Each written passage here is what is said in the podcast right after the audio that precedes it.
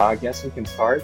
Thank you for your time here. We are recording the podcast with Peter Merholz, the author of Org Design for Design Orgs. I'm Peter Merholz. Uh, I've been working in digital design for over 25 years. Uh, about four years ago, I co-wrote this book, Org Design for Design Orgs. Um, and pretty much since then, my work has focused a lot on helping companies establish uh, healthier and more effective design organizations. That sounds great. So you have already mentioned that you are helping companies to build more effective design organizations. I don't know what problems companies usually come with, what what they ask you for. So maybe you just can. Yeah, um, it almost always starts with recruiting and hiring. um, even in this pandemic time, companies, there are some companies that are aggressively trying to scale design organizations. Mm-hmm.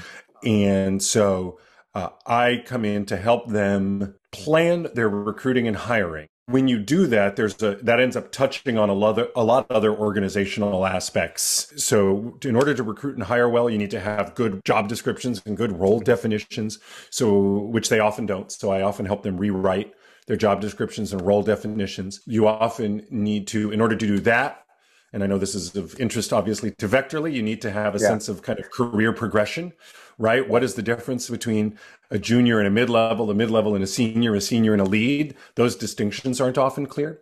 So uh, I help them architect a framework for thinking about mm-hmm. career progression so that we can then write better job descriptions. I end up working a fair bit on recruiting and hiring practices and processes like what is this how do you structure the mm-hmm. interviews what questions do you ask when who is asking those questions how do you assess portfolios mm-hmm. or the responses to the questions that you're getting? Um, so helping them think through that.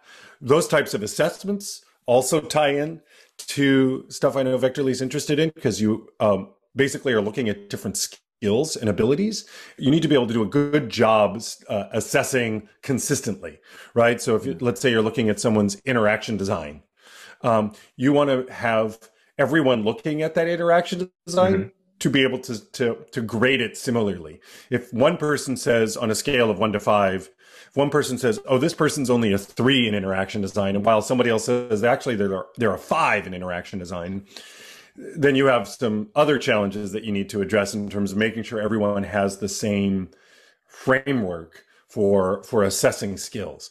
So mm-hmm. so you start with recruiting and hiring. The way I often talk about it is recruiting and hiring, when you pull that thread, the whole org sweater unravels because it touches on so many other parts of the organization. Beyond the part of the recruiting, well, why do companies can need this leveling system? I know that in your book you've mentioned two other things like reputation and retention.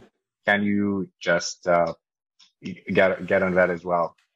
Yeah. So so uh, there's a lot that a coherent leveling system supports. I've begun to think of levels as a good levels framework as kind of this um, service, mm-hmm. uh, like an API almost, or uh, that plugs into the rest of your organization. So with, with good leveling, you can do the recruiting and hiring better, as we talked about. You can write better job descriptions, and you also have a better sense of what roles you even need.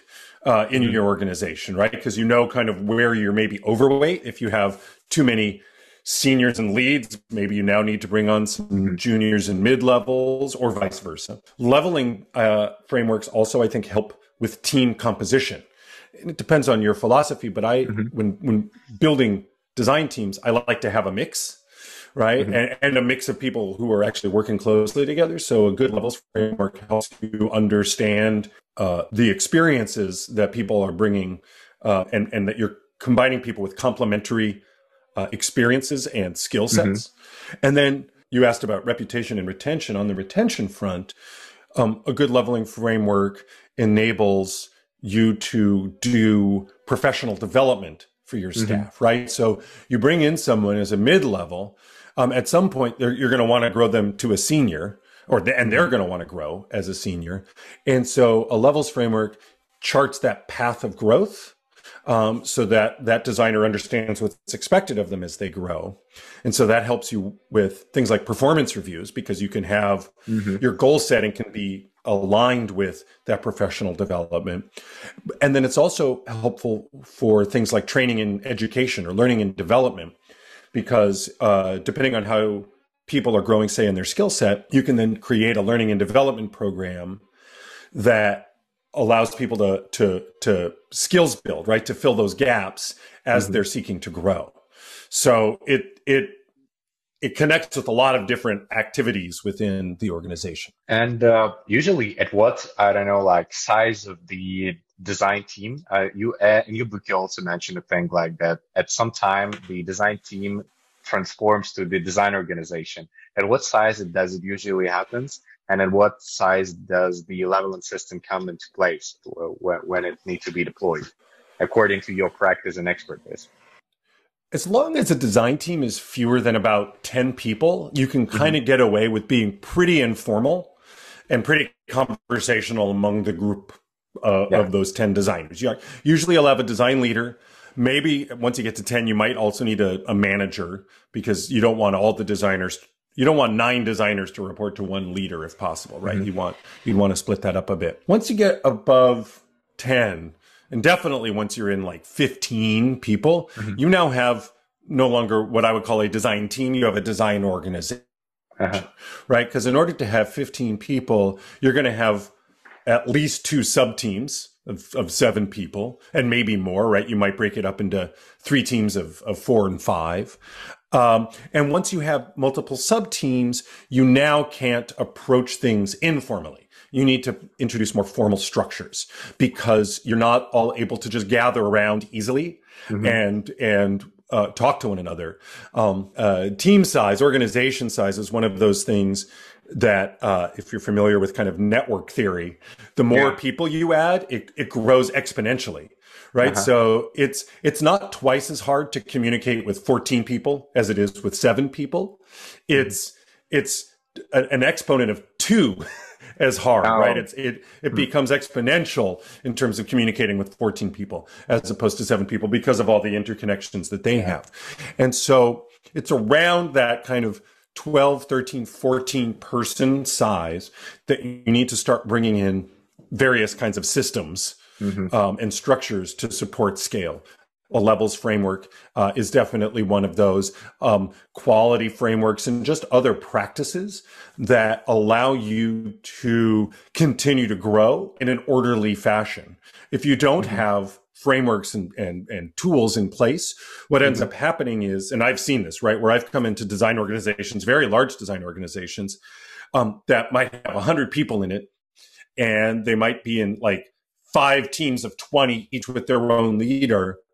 And these teams all operate very differently from one another, mm-hmm. even though they're technically part of the same design organization. and they mm-hmm. operate very differently because no one put in place anything to um, drive that kind of coherence and consistency. Mm-hmm. You wait until then to start implementing systems. You're, it's pretty much too late. Or I mean, you got to do it if you haven't. But but that's the kind of thing that should have been done. That's the kind of thing that should have been done much earlier. So I would say around 12 to 15 people. You start building out a levels framework. You start building out a career ladder. You start building out an understanding of roles mm-hmm. and skills and how these things coordinate. You start thinking about you know when you're when you're 10 or fewer you're you're going to mostly have generalist designers. But when you start when you get over 10 now you're starting to think about well how do i incorporate ux research? How do i incorporate content strategy and content design? How do i incorporate design operations? You start mm-hmm. looking at other practices to bring into your design team because you now have a scale that you can support them in, in the work that they're doing. Um, so the other thing the last thing i'll say when you kind of hit this design organization thing uh, and I mentioned this role uh, just a moment ago, is design operations or design mm-hmm. program mm-hmm. management becomes essential. So once you get to about 13, 14, 15 people, you want to have a design program manager mm-hmm. who basically is a partner with the design leader um, to handle the operational realities mm-hmm. of that team. Um, because if you don't have that design program manager, then all those operational challenges, communication, coordination, what tools are we going to use? What software are we going to buy? How do we uh, coordinate over Slack? How do we coordinate over Figma? All those kinds of questions. Mm-hmm. If we want to bring on a contractor, if we want to hire an agency, who's responsible for doing that? those types of questions, if you don't have a program manager or other design ops person, end up becoming the responsibility of the design leader. Mm-hmm. And because they have to get done, operations work can't be ignored. But if the design leader now is doing all this operations work, they can't do the thing that people want of them, which is yeah. creative leadership uh, yeah. and, and those types of things. So that's why at around that size, if you don't have a program manager, what ends up happening is your design director just is a glorified program manager themselves. Mm-hmm. You mentioned that uh, it's hard to handle this communication complexity, but what other types of complexities arises when uh, the team becomes that big? Uh, the first thought I'm having is quality management becomes really mm-hmm. difficult. Mm-hmm. Uh, quality is a tough concept in design. Yeah. Right. So designers often work as product designers, UX designers.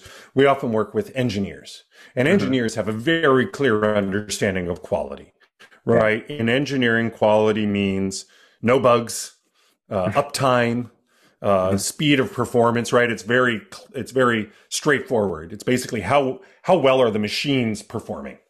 Yeah. In design, we don't really have a quality equivalent right? When we think about design quality, we think about, well, it's good. Well, what does good mean? Good is, is subjective and contextual.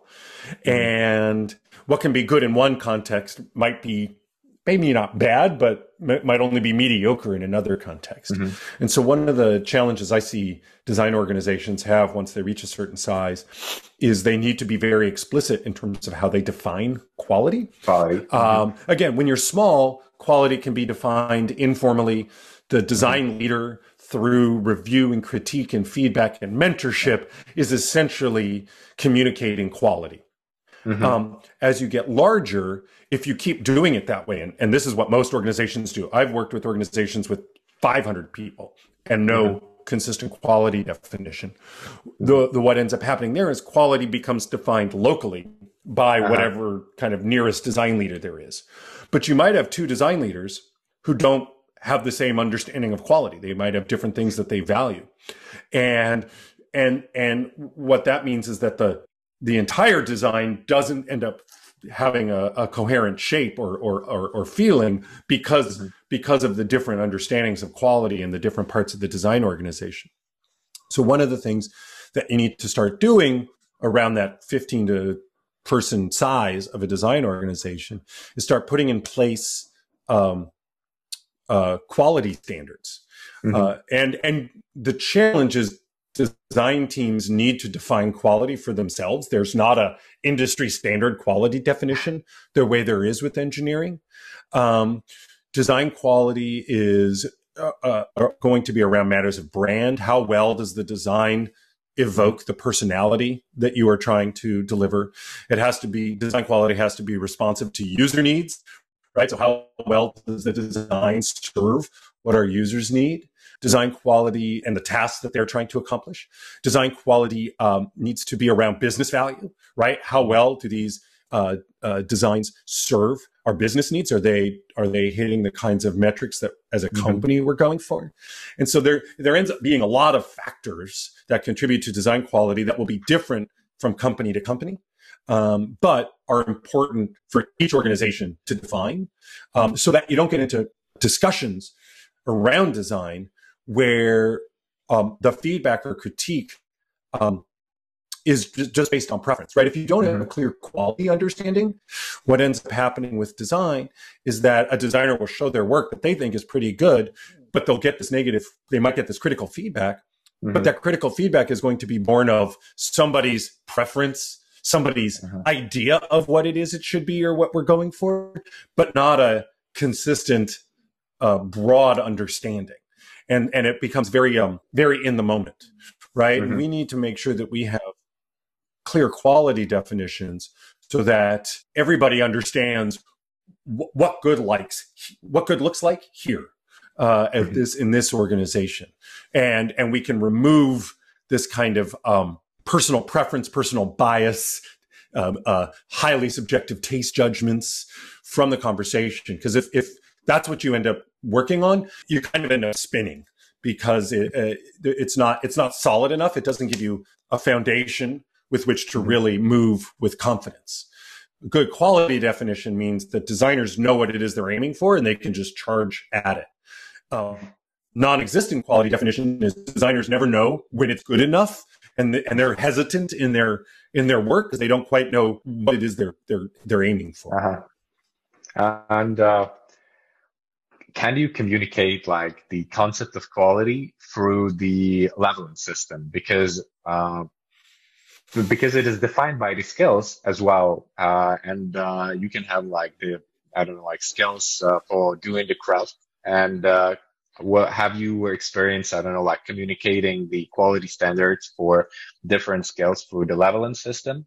I'm i'm thinking about that. Not offhand so there, mm-hmm. there's a relationship there in that someone's skills ability right if you mm-hmm. were a very good designer and we rated you very good uh, through some clear metric or rubric mm-hmm. um, that will be because we've seen that designer deliver quality work, however mm-hmm. we've defined quality. So there's definitely a connection there, right? Your, your highly skilled designers should be producing higher quality work. Uh, as you're saying it though, I don't know if I've ever drawn kind of a, a straight line between yeah.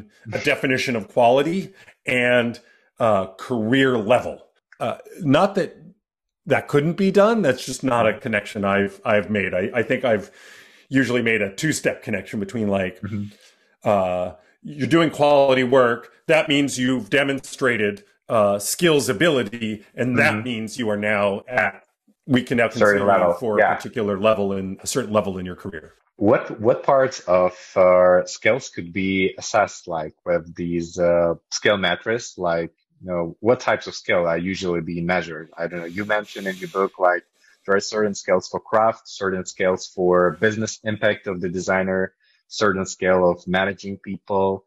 And uh, can you just briefly describe them and tell how they change as the designer gets more senior and uh, what, what type of skill become more important? Yeah. So last year, I had the fortune of, of doing a really robust skills framework for, mm-hmm. for one of the companies I, I was working for. So I got to think a lot about this. And in my in a past life i was an information architect and so i i tend to use the tools of information architecture to make sense of the world so i developed a skills taxonomy um, and that skills taxonomy had originally had three groupings and we added a fourth uh, and I'll explain that. But the original three groupings were you had craft skills. So that's going to be what people consider kind of the core design skills visual design, interaction design, information architecture, those kinds of things. Then we had um, strategy skills. And we had 3 mm-hmm. strategy skills. Um, basically, experience strategy or kind of user strategy, design strategy, business strategy, and what we ended up calling technical acumen, a little different mm-hmm. than technical strategy. But the idea behind that was the three strategy skills mapped to the three circles in that kind of classic model of user needs, business needs, technical abilities. Mm-hmm. Um, originally, I had had strategy as part of a craft skill, and I ended up pulling it out um, because it, it felt like it stood on its own. And then the third area were what I sometimes call professional skills or interpersonal skills. Mm-hmm. Um, in some, in many organizations, you hear them called soft skills. I'm not a fan of that phrase uh, uh, because one, soft skills are actually often harder than the hard skills, and soft skills also, I think, encourage us to diminish their importance. Um, they're soft, they're squishy, when in fact they're um, as I'll uh, as I'll say in a moment to answer the second part of your question, they become the most important skills. Mm-hmm. But in in your interpersonal or professional skills, that's where you have things like communication and presentation skills, um, domain understanding skills, uh, facilitation and like leadership skills. How do you how do you bring people along? Um, planning uh, uh, and structuring skills, like are, how are you at planning work, that kind of thing. So we have these three buckets of skills: craft skills, strategy skills, and professional skills. Mm. So now to answer your question, earlier in your career, the focus is on the craft skills, right? You're mm-hmm. building your your kind of core craft skill ability. You're getting good at the at the at the basics of design. visual design, interaction design, information architecture, mm-hmm. or let's say you're a researcher, you're doing, you're learning user research, interviewing and, and structuring mm-hmm. research and how to uh, draw insights and analysis from research. If you're a content designer, right, you're getting really thoughtful about words and language and taxonomies and labels and structuring content and those mm-hmm. types of things. So, you know, when you're entry level, mid level, senior, through senior, the focus is really on craft skills with some understanding of those interpersonal skills because you, you need to start growing those also yeah. from the beginning, particularly around communication. Um, mm-hmm. Something that designers are often not taught in school or where, where you know wherever they learn. Um, they're not taught how to do well is how to communicate about their work, how to how to articulate their rationales for the decisions that they make, and that's a skill that you want to start building mm-hmm. pretty early. But but the focus is on craft skills. Once you uh, uh pass senior, though, um, you're you're pretty well skilled at that point. Mm-hmm. Um, not that you can't continue to grow those skills, but you, as a senior designer, you should be advanced to expert in at least a couple of your chosen skills. And and that's that's now what you kind of take to the bank from your practice standpoint. So once you cross that line and you start going from senior to either becoming a manager or a leader that's when the strategy skills and those professional skills really start coming to the fore. You you maintain the craft skills. You don't need to necessarily keep growing those but you need to um, really ramp up your ability to think strategically, to understand the strategic context in which your work exists. And as a designer, it, the obvious starting point is is experience strategy and kind of that user centered strategy, right? How is what we're learning about our users informing the direction that we should go in? But that's not sufficient. You need to understand the business strategy that you're operating within. And at least if you're working in a technical environment, as most kind of product or UX designers are, you need to have, again, what we call technical acumen. So that doesn't mean mm-hmm. you need to be able to code there's nothing wrong with that, but you don't need to be able to code, but you need to understand enough about the material of the technology mm-hmm. that you're working with that you know how to get the most out of it. Um, so, so you're growing those strategy skills, mm-hmm. and then when it comes to the interpersonal skills, what you're really focusing on is, is leadership skills. And mm-hmm. something I've come to understand in the past few years is that leadership is relationship, right? The, the, the best leaders are those who are the best at, at relationship building, managing relationships with other people.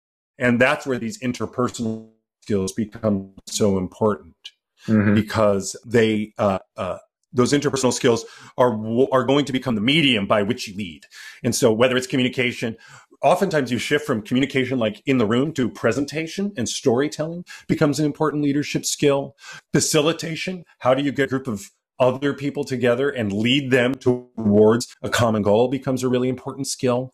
Um, subject matter expertise uh, depending on the environment. I've been working a bunch in financial services where you can only go so far if you don't understand the details mm-hmm. the content of banking or mm-hmm. uh, and and so you now need to like become an expert in banking if you want to continue to grow right? And i consider that a professional skill as opposed to a craft skill. Um planning right? The the more the more the more senior you get the the bigger the area uh the bigger the kind of the surface area that you're covering. Yeah. And so you now need to develop skills on how do you plan multiple work streams working together towards a common goal, right? When you're a, a, senior designer, you're working on your thing and you, and you just have to plan yourself moving forward. But as you grow, you now have multiple teams that are, that are working side by side and you need to be able to understand how you can help them all move forward together.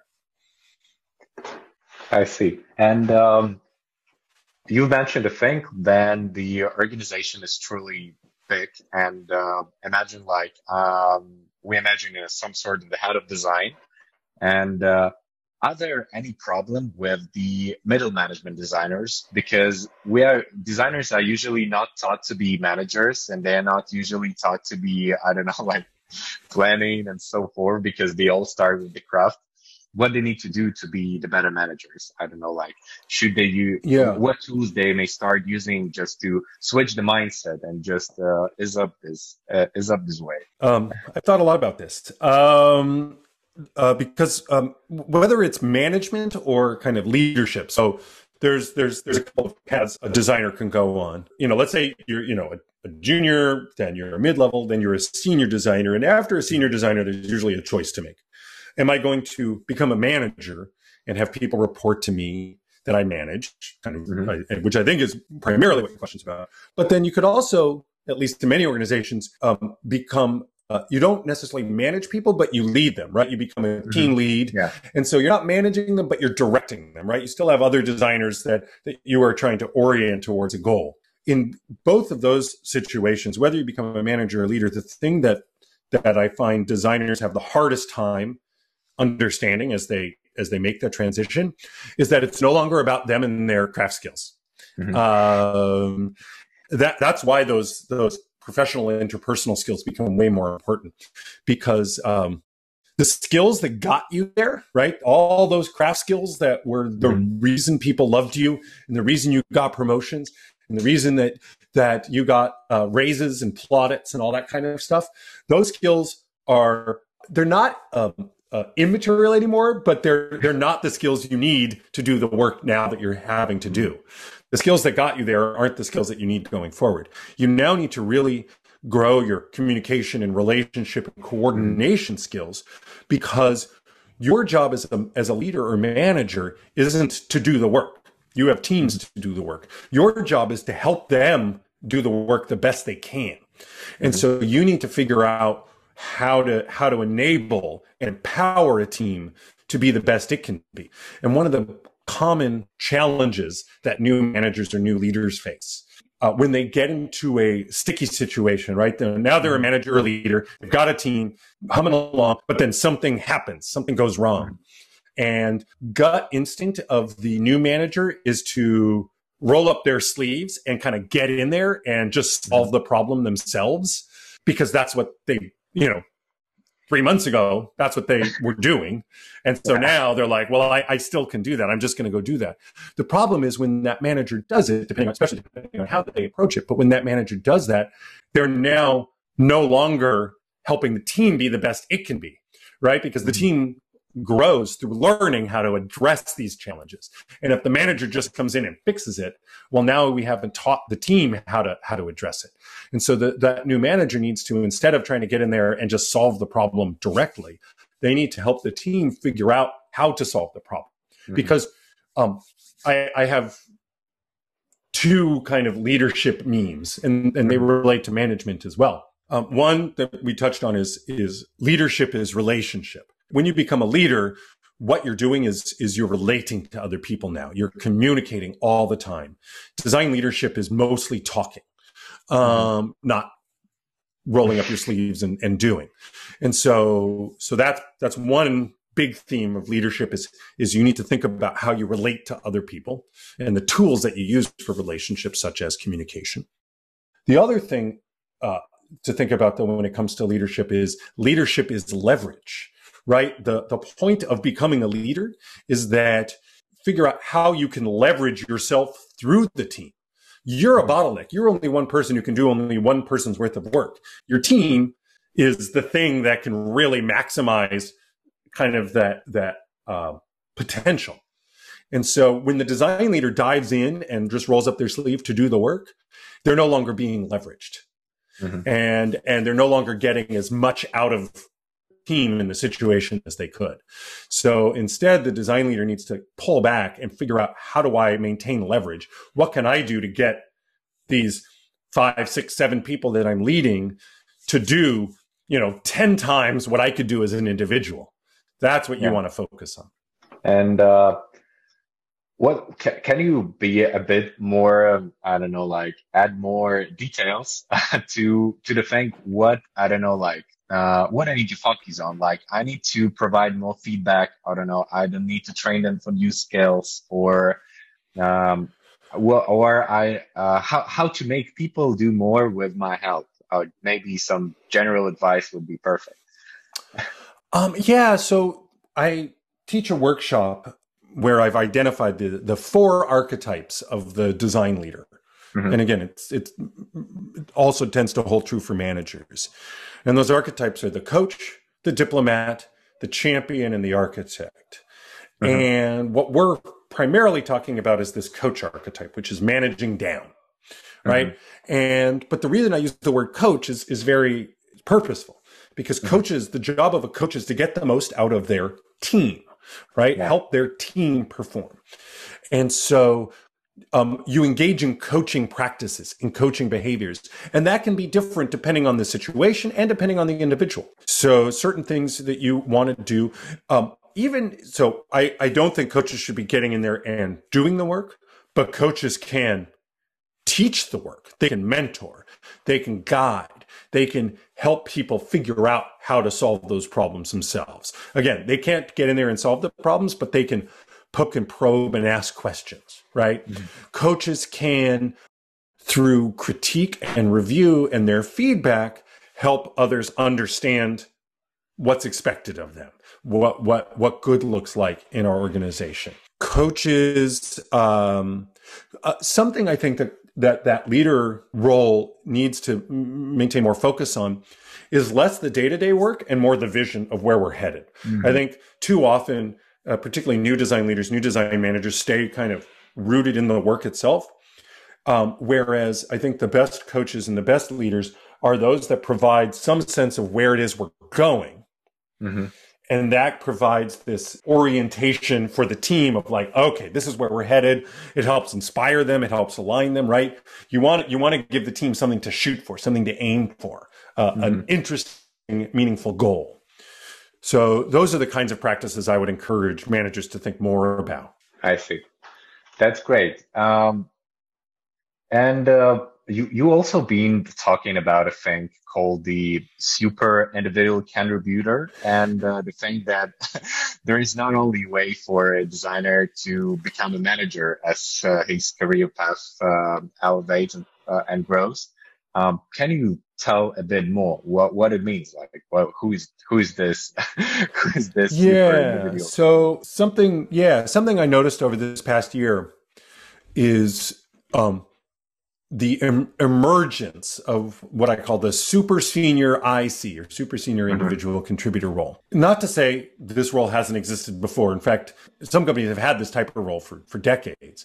Mm-hmm. But in the last couple of years, I think it's really growing. And the idea behind the super senior individual contributor, you know, I mentioned earlier the kind of different paths that a, a person can go on once they become a senior, after they're a senior designer. They can become a manager and, and mm-hmm. then become a director. And they're, they're, part of, you know, their, their responsibility is, is growing teams and managing teams and, and bringing mm-hmm. people up.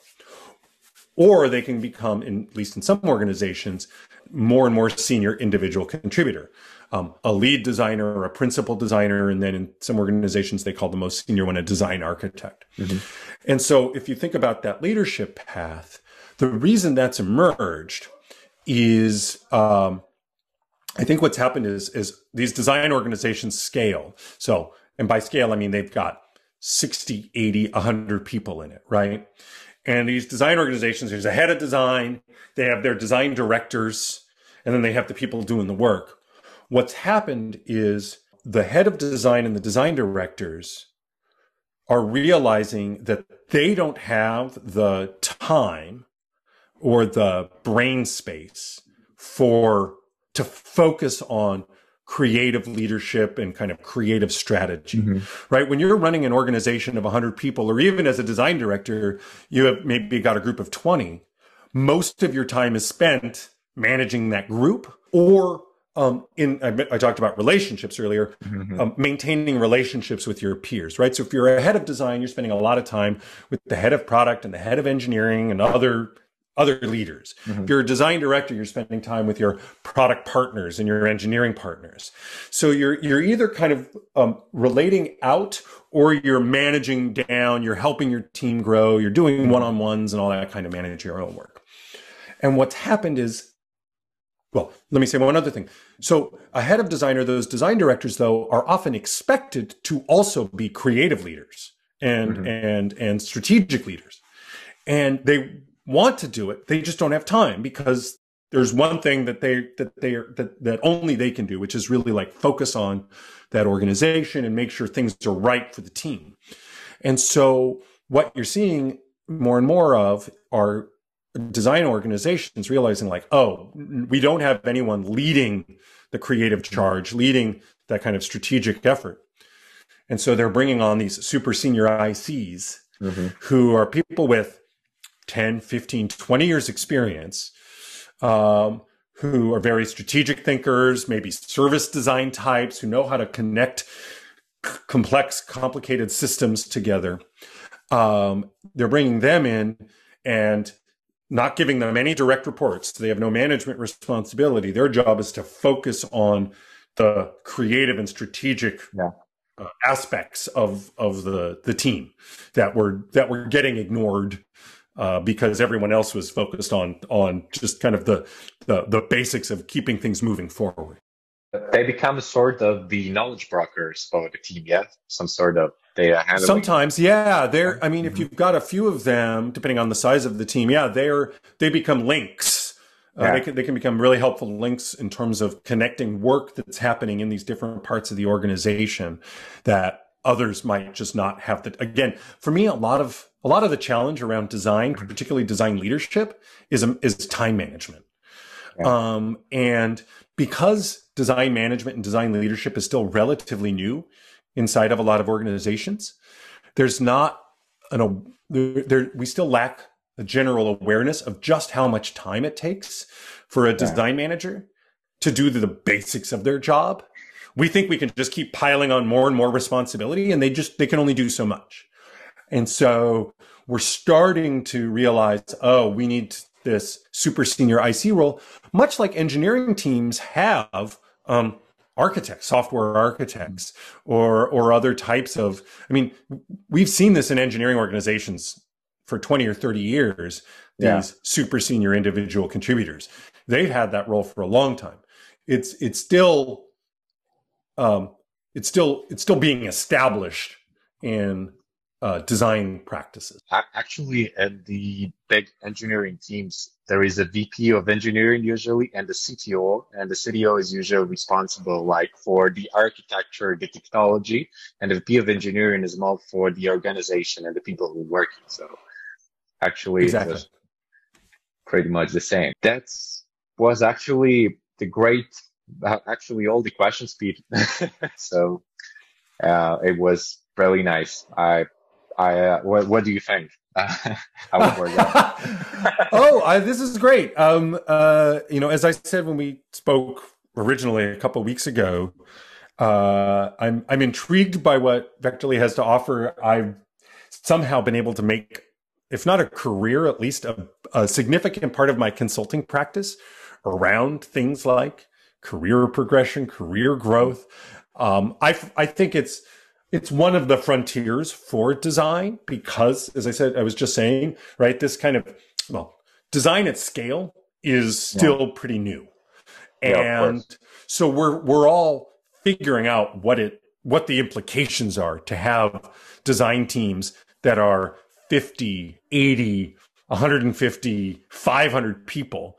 Um, because you know we uh, we we just you know that, that's that's literally within the last decade you know yeah. that we've seen that kind of um, scale and and and and scope of of effort and so figuring out how to how do you enable design at yeah, that kind of scale work.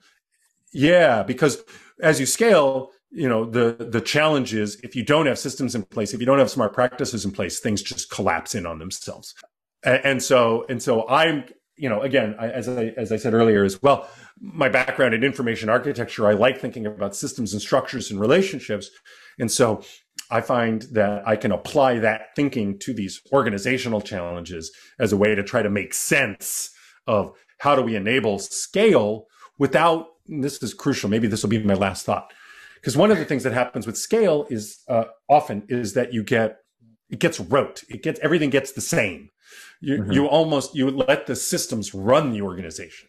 And that's not what I want, right? That's basically bureaucracy. Bureaucracy mm-hmm. was created to manage scale. Mm-hmm. Um, but as we know, bureaucracy also um, uh, stultifies innovation, creativity, yeah. all the things that particularly we as designers um, value. And so there's this delicate um, balance to to work out of how do you have how do you enable scale with structures that are lightweight enough that they don't um, constrain yeah. mm-hmm. uh, uh, capabilities, they don't constrain uh, the work because we still want, particularly as designers, that ability to engage in that playful, creative spark, that uncertainty that is the magic of what it is we do. And so that that for me is kind of my mission is trying to operate in that in that weird liminal space between the structures that enable scale and that doing so in a way that allows for that creativity and that and that mm-hmm. spark. That's very true. Uh, and uh, I actually love the idea that you said about the network effect uh, because when uh, and, and you actually when the design uh, everything in design is actually about communicating the ideas because what we actually do we're just uh, taking the knowledge out of our heads and just put it into the design into some user experience or into some kind of code when building any sort of the product. And so uh, when the complexity of this communication we uh, as design organization scales and you need to handle this it's really it's really hard that's one of the right the problems. So exactly, exactly. Well, this was oh. excellent. Thank you so much, Chong Paul.